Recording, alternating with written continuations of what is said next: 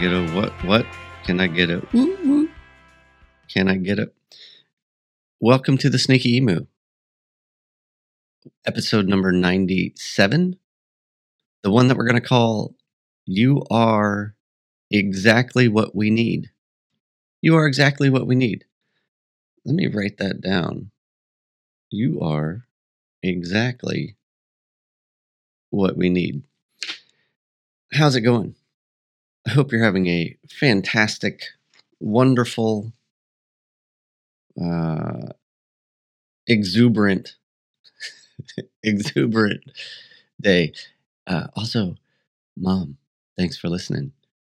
Based on the last podcast, I want to take the last podcast and then take it just like one step further, because I think this is really important. And then I don't promise, I'm going to try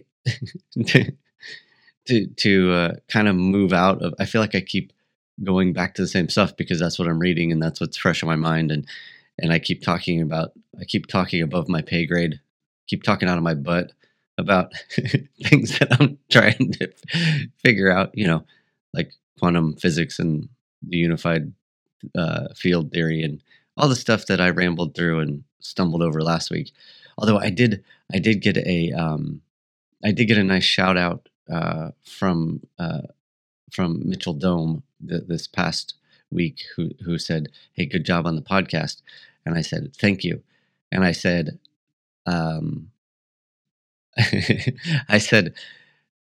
I feel like I was talking over my head there, and he said, "Well, maybe a little, but you also sounded like humble about it." So I said, "Oh, okay. So the key to being dumb is to be humble." So there's a life hack for you, folks. The key to being dumb is to be humble. So if you're like me and you find yourself often swimming in deeper waters than you are actually prepared for or are capable of, just have a kind spirit, a gentle heart, have a humbleness about it, and people will give you a lot of grace for what you're not capable of doing. Oh, goodness. Anyways, so if I remember correctly, we were talking about this,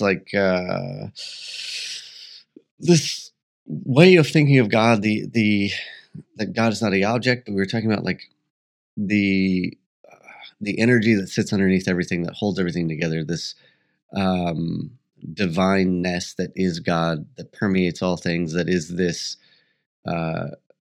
soup through which all, everything that is in the universe is consist of, and how we are these in our individuality. We are these various expressions of the divine. We are these various expressions of the universe. We are the universe in ecstatic motion, right? All those things. And we talked about the singularity, and we talked about how it's our individuality that allows us to understand the singularity, that if we were still a part of the same thing, then it would be hard to recognize the singularity. And so it's only in our separation and individuation that it allows us to realize and understand that we're all connected and we're all a part of that oneness. Something like that. That's the short story, I think. So I want to take this idea and kind of take it one step further and maybe make it a bit more applicable, if you will. And maybe this will be a good word really for all of us in the world we live in and some of the things we struggle with. Because what it seems like so often is that when it comes to us individually, it's very easy to see all the things that we are not. It's very easy to see our faults and our flaws and to wish we were different. Do you ever remember growing up? And I remember having very distinct memories when I was, in grade school, and because I wasn't the biggest kid, I wasn't the coolest kid. I know, surprise. Are you shocked? Hold on, let me back up. Are you sitting down? I have some news. I wasn't the biggest, wasn't the coolest kid in the school. So there's like particular guys in school that I can think of that I always remember thinking like, man, why can't I be like them? Why can't I be like them? There was a list of like the cool kids. There was a kid named Bruce in elementary school that he was taller than everybody. He was bigger than everybody, and he was like cool. He was like a beach kid, a surfer kid, and I was like, man, I wish I could be more like Bruce. Or in high school, there was this kid that he probably wasn't the best influence on me, but his name was Casey, and he was a hardcore surfer, and growing up in the beach like area where we did like kind of a big deal, and so I remember thinking, why can't I be more like Casey and how he carries himself? I remember even playing Little League, there was a kid who was like this phenomenal ball player, and I wasn't bad. I held my own in the Little Leagues of Ocala, Florida. But his dad was a coach, he was a batting coach for the Minnesota Twins, which is strange, but he was a phenomenal ball player. And I remember just thinking, man, how come I can't be more like Tyler? Like all these people throughout my life that I've occasionally gone, why can't I be more like them? Why can't I be more of a life of the party sort of guy? Like, and so I think no matter what your personality or kind of who you are, occasionally we all have these moments of maybe thinking we're not enough, maybe thinking we need to change, maybe thinking we need to be different, you know, like, and especially now with the world, the social media world that we live in, where people are projecting these images of probably not who they actually are, but who they want people to think they are. And then we buy into it thinking that's who they are. And then, so we have this continual stream of things to compare ourselves to, and then to continually be confronted with how we think we are not enough. And so it actually creates this a lot of pressure, a lot of maybe undue anxiety and stress, which then leads us to this place of like, you know, man, I'm not enough, or I need to change, or I need to be something better than myself.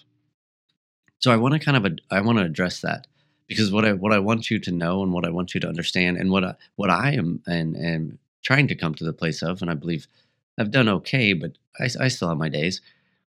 What I want you to know is that you are exactly what we need. You are exactly what we need. I don't need you to be anything other than what you are, because what you are is the thing that we need. So I was talking with a lady the other day, and she's a doctor of physics. That's the word. Get it together. She has her PhD in physics, and she was talking about, she has some really cool perspectives on some things. And she was talking about the variety of personality types as it relates to like our species, the species of humanity. And she had a really kind of interesting take I've never thought of before, obviously, because I'm not a doctor. I don't have my doctorate in anything. But she said from a species perspective, the variety of personalities is actually a survival mechanism, or a propagating mechanism for humanity. And I was like, what? What do you... So here's the idea, is that if we all thought and functioned the same, the chances of survival for our species would be much more limited. For example, let's say there's a house on fire, a house is burning, and there's some people inside who need to be rescued. Okay, well, you're going to have various personalities in that situation. You're going to have some people that will be the people that run directly into the house, risking themselves. A firefighter type person is going to risk themselves to go in to save the people that are in there and possibly put their own lives in jeopardy. Well, if everybody was like that, then chances are when it came to dangerous situations, we would all die off a bit quicker because we would all continually be putting ourselves at risk. Other people might stand at a distance and say, let's put together a plan and let's figure out how we can do this without risking some injury to others and save the people. Other people may get fearful and curl up into a ball and say, I don't know what to do. And so there would be a great tragedy involved. And if we were all the same, our chances of survival greatly diminish. But in the incredible variety of personality, it actually allows for the species to continue to flourish. Hopefully that makes a little bit of sense. So we need a bit of diversity within our sameness, because that's the thing that allows us to move forward. When you look at the scriptures, there's this in Psalms 139, verse 14, it says, I praise you, God, obviously. I praise you because I am fearfully and wonderfully made. Your works are wonderful. I know that full well. Right? So you are made different, and that's okay. And what the psalmist is saying is like, I understand that I am essentially created in the image of God, and therefore I am wonderfully made. Like, God, you are not an accident. Even if your parents tell you you were an accident, you are not an accident. You are wonderfully complex, right? There is a design and purpose to you. You are not the same as anybody else. Yes, there may be similarities, but we all have a different fingerprint. Your human body is this incredible system, right? It's this unique design of multiple systems that are all working together, right? Your cardiovascular system that gives you is pumping the blood around your body, that gives you that helps to sustain your life. Your muscular system that gives you the strength and ability to move your legs and your arms and your neck, and right, all these things. Your skeletal system, your digestive system that processes the food that then transforms that into energy and then discards the waste, like your immune system that helps to keep you healthy, your hormonal system that gives you these various drives and gives you these various emotions. The fact that you have like your senses, the eyes that you have to be able to see, and then how your brain translates the images so that you can get a picture of something, like your nose that allows you to smell, the taste buds on your tongue, all these various things. You have the ability to encounter this incredibly diverse world, and to experience this whole thing. And you, even though you have we have these same various systems, but because we have different personalities and we're all just a touch different, we all have a slightly different experience. Right, you have this incredible processing machine that sits on top of your neck, your brain, that allows you to think, process, create, to take things in, to make decisions. You have these emotions that you carry with you that allow you to feel things deeply, that allow you to relate to other human beings. Like, you in and of yourself are really incredible, right? You're really incredible, regardless of personality. The fact that you exist, and the fact that you are, and the fact that you have this body that you're trying to figure out, or trying to be in control of, or trying to get to lose weight, whatever, trying to get stronger, trying to get more healthy. Like, you are incredible just in your being and your makeup, right? It also speaks to this idea you are exactly what we need. So from a species perspective, we need all the various personalities just for our for our survival, so to speak. From a personal perspective, you are incredibly complex. You are fearfully and wonderfully made, and that's a beautiful thing, right? We have many similarities in our composure and in what makes us. We talked about the ingredients last week, about how we don't have contained special ingredients. We are the same stuff of the stars. We are the same stuff of the universe. We are the universe in ecstatic motion. But then in, what is it, 2nd Corinthians or 1st Corinthians, there's a couple of places that talk about this. Paul talks about this idea of being like one part of a body, right? 1st Corinthians, what is it, 12? For just as the body is one and has many members, and all the members of the body, though many, For just as the body is one and has many members, and all the members of the body, though many, are one body, so it is with Christ. For in one spirit we were baptized into one body, Jews or Greeks, slaves or free, we are all made to drink of one spirit. For the body does not consist of one member, but of many members. If the foot should say, because I am not a hand, I do not belong to the body, that would not make it any less a part of the body. If an ear should say, because I am not an eye, I do not belong to the body, that would not make it any less a part of the body.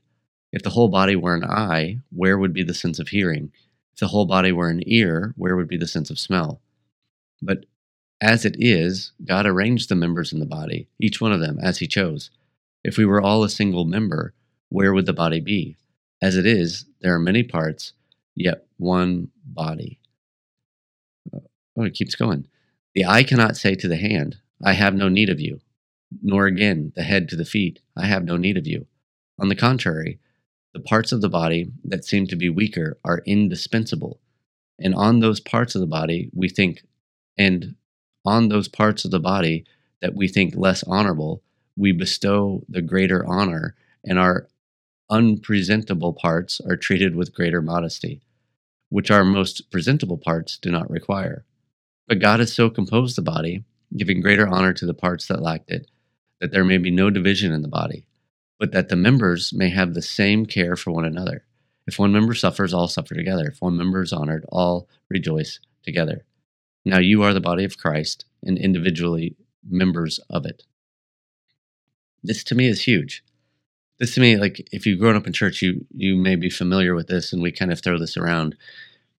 But I think this is so huge and so profound, especially in light of this larger conversation that we've been having, right? When we talk about the singularity that is God, the energy that lies underneath everything else, that everything has been birthed out of, that everything is ultimately connected to, and how we in and of ourselves are this expression of the singularity. And it's only in our individuality of the singularity that we understand that we are connected to the singularity. This is like the extension of that, right? That you are exactly what we need, that whatever your role to play is in this larger body that is humanity, that is the one body. Like, and he's talking, he's pointing towards this idea of like the church to some degree, but I also think you can expand this to like the 30,000 foot view. And this can also very much be a picture of like the whole of humanity, right? That everybody, and this ties back to the personalities, that, yeah, you're not like everybody else. And yes, you may see other people and think, oh, they've got it together, or man, they are really important. Or, you see, especially when it comes to like, seeing people on stage, people that have a public role. It's easy to think, oh, well, they're doing something right, or how come I can't be more like them, or they're so personable, and especially whatever role, whatever kind of line of work you're in, there may be people that are doing similar work that you go, gosh, I could never, I don't think I could ever be like that.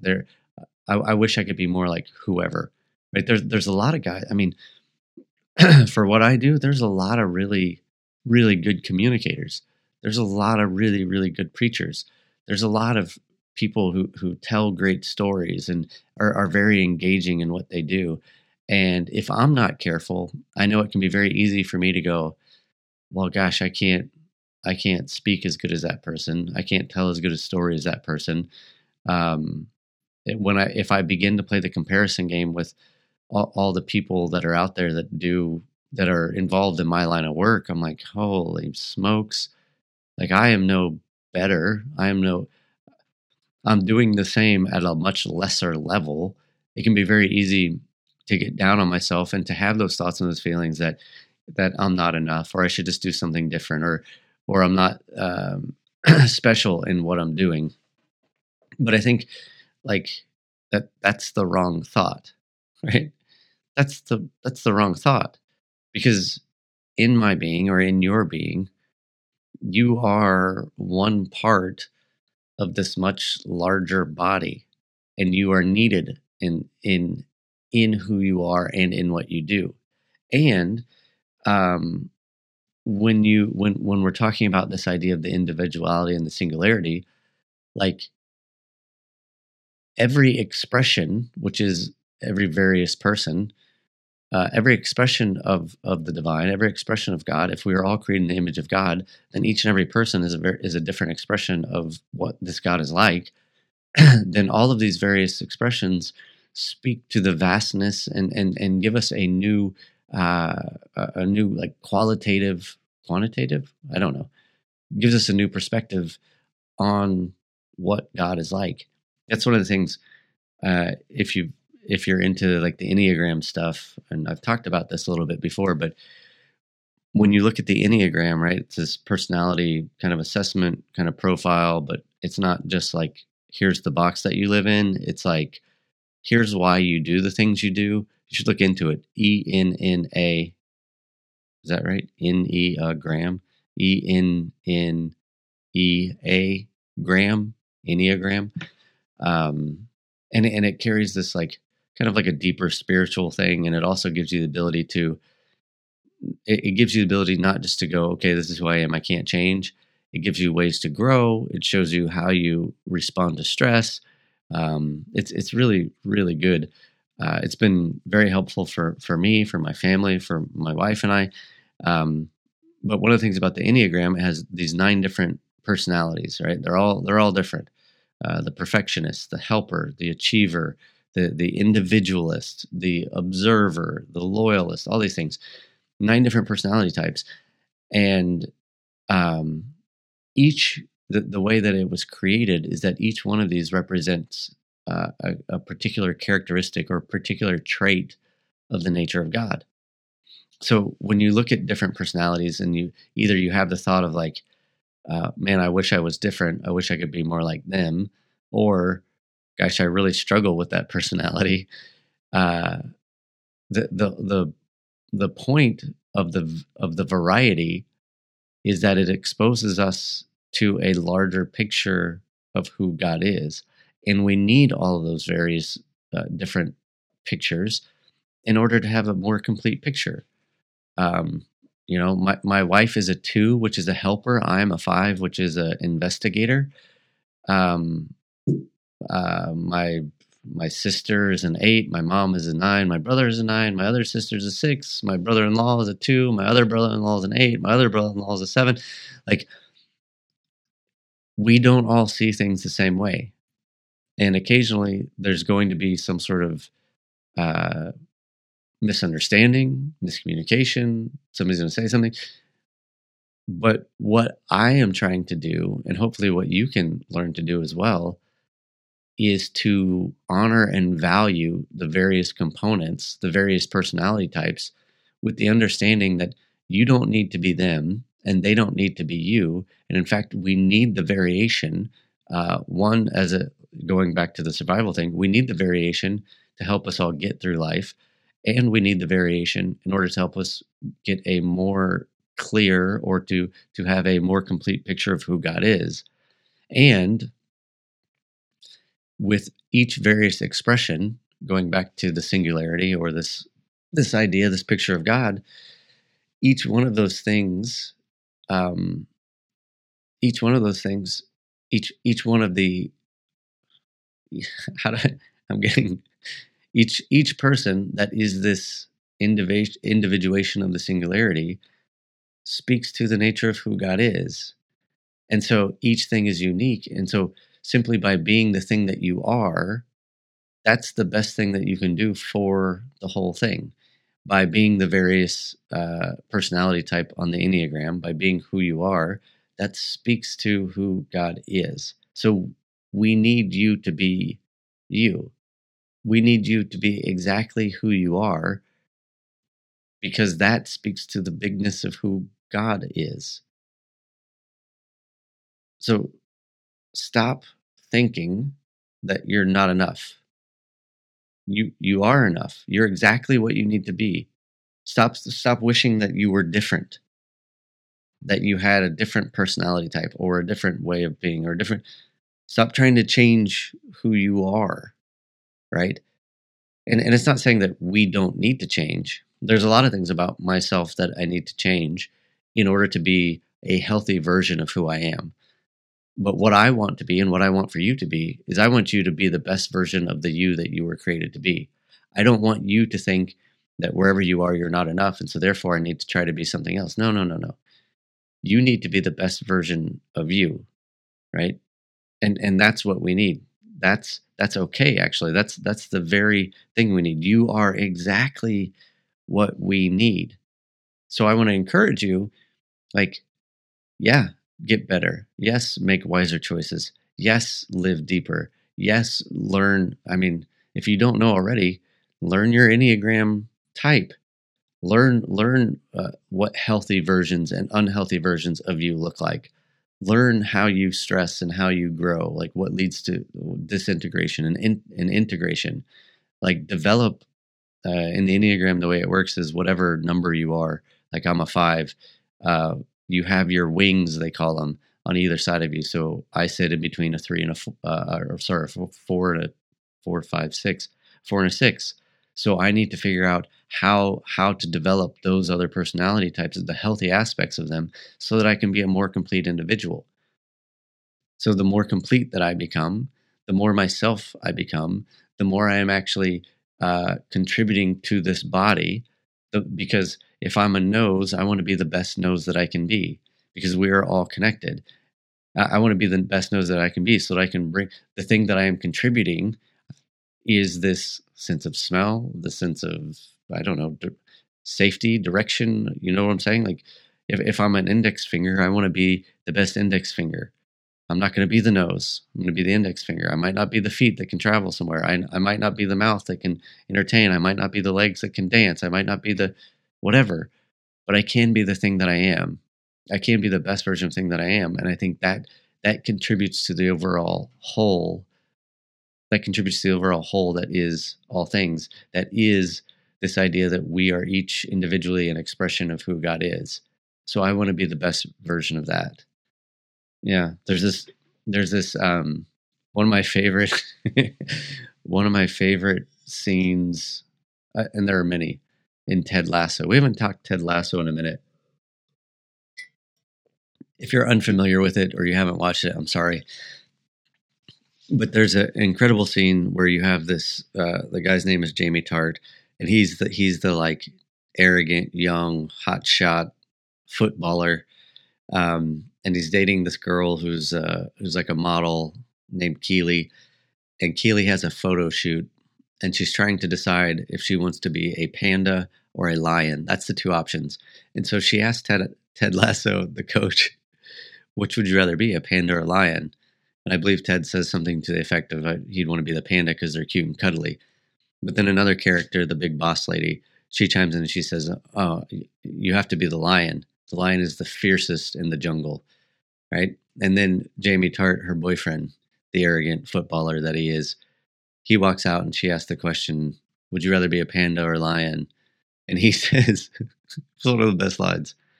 He says, I'm Jamie freaking Tartt, except he doesn't say it freaking, and he says it with a cooler accent. But he says, I'm Jamie freaking Tartt. Why would I want to be anything else? And Ted Lasso says, I don't think you realize how emotionally healthy that is. I don't think he did either. But that's the thing. That's it. You are exactly what we need. And what you see in the show is that he tries to go through some changes. He tries to change who he is, and he ends up becoming an ineffective player. And then finally, they call him out on it, and they're like, we don't need you to be what you're not. We need you to be you. We need you to be the arrogant guy, because as a soccer player, as a footballer, that's what allows him to be good at what he does, because he's a goal scorer. And if they don't have that arrogance, he just becomes he becomes a passer, and then the team can't score, and then the team can't win. So they tell him, like, no, we need you to be you, but we just need you to be like a good version of you. We need you to find some balance. Don't be an arrogant jerk all the time. We need you to be arrogant when the situation needs it. But if you aren't you, then we don't have the thing that we need for the team to win. Yeah. I'm Jamie friggin' Tartt. Why would I want to be anything else? How many of us like wish we had that kind of confidence? I mean, or maybe you have that. Are you that confident that you go, no, I truly do love who I am, and I wouldn't want to be anything else? Because it seems to me like there's a lot of people that struggle with that. And even if we are like fairly confident, we still have those days of insecurity, don't we? We still have those days of wrestling. We still have the days of questioning. We still have those days of seeing other people succeed or do something well and then go, well, how come I can't be like them? No, you are exactly what we need. You are exactly what we need to make this thing move forward. You are exactly what we need to speak to the divine. You are exactly what we need to highlight or emphasize or bring shed light on a various aspect of who God is. You are this beautiful expression of the unified field that is God. You are this beautiful individuation of the singularity that speaks to this larger picture. We need you to be exactly who you are. I'm going to try to be exactly who I am. And I want you to be exactly who you are as well, so that you can come to a place of going, no, I'm Jamie freaking Tartt. Why would I want to be anything else? Yeah. That's what we need from you. That's what we need from you. So stop second guessing. Stop undermining. Stop doubting the self. You are fearfully and wonderfully made. You are this incredibly complex being. You are a powerful, strong, complicated being. Do you need some work? Sure. We all do. Maybe you need to go and do some therapy. Sure, we all could use some therapy. Maybe you need to do some childhood trauma work. Sure, we all need to break free from the Egypt, right? But you need to be who you were created to be. So work through the stuff, get through that, get to the other side of it, and step into the fullness of self. If the fullness of yourself is a quiet, introverted person that likes to organize things, yeah, we still need that. If the fullness of yourself is a loud person who is the entertainer who likes to get in front of people, yeah, we need that. But guess what? Somebody who's on stage needs people to have an audience. Without the audience, they're just alone in a room. We all need each other. We all need each other to be exactly who we were created to be. You don't need to be something else. You were fearfully and wonderfully made. You have a role. You have a purpose. You are one component of the singularity. You are one component of the image of God that has been placed into the world to help other people to get a glimpse of a particular aspect of who God is. So you are exactly what we need. Be who you are. Be who you were created to be. Don't have any shame or guilt about that. And stop trying to be somebody else. I want you to be you. And I want you to show me what God is like through who you are. All right. That's enough for the day. We're gonna call that good. I promise we won't do any more single. Nope, I'm not promising. It's going to be, we'll start going in a different direction, hopefully next week. Okay? All right, friends, family, mom, thanks for listening. This has been the Sneaky Emu, episode number 97. I'm sending you all the love in your general direction. God bless and go in peace. We're here to unlearn teachings of the church and state. We're here to drink beer. We're here to kill war.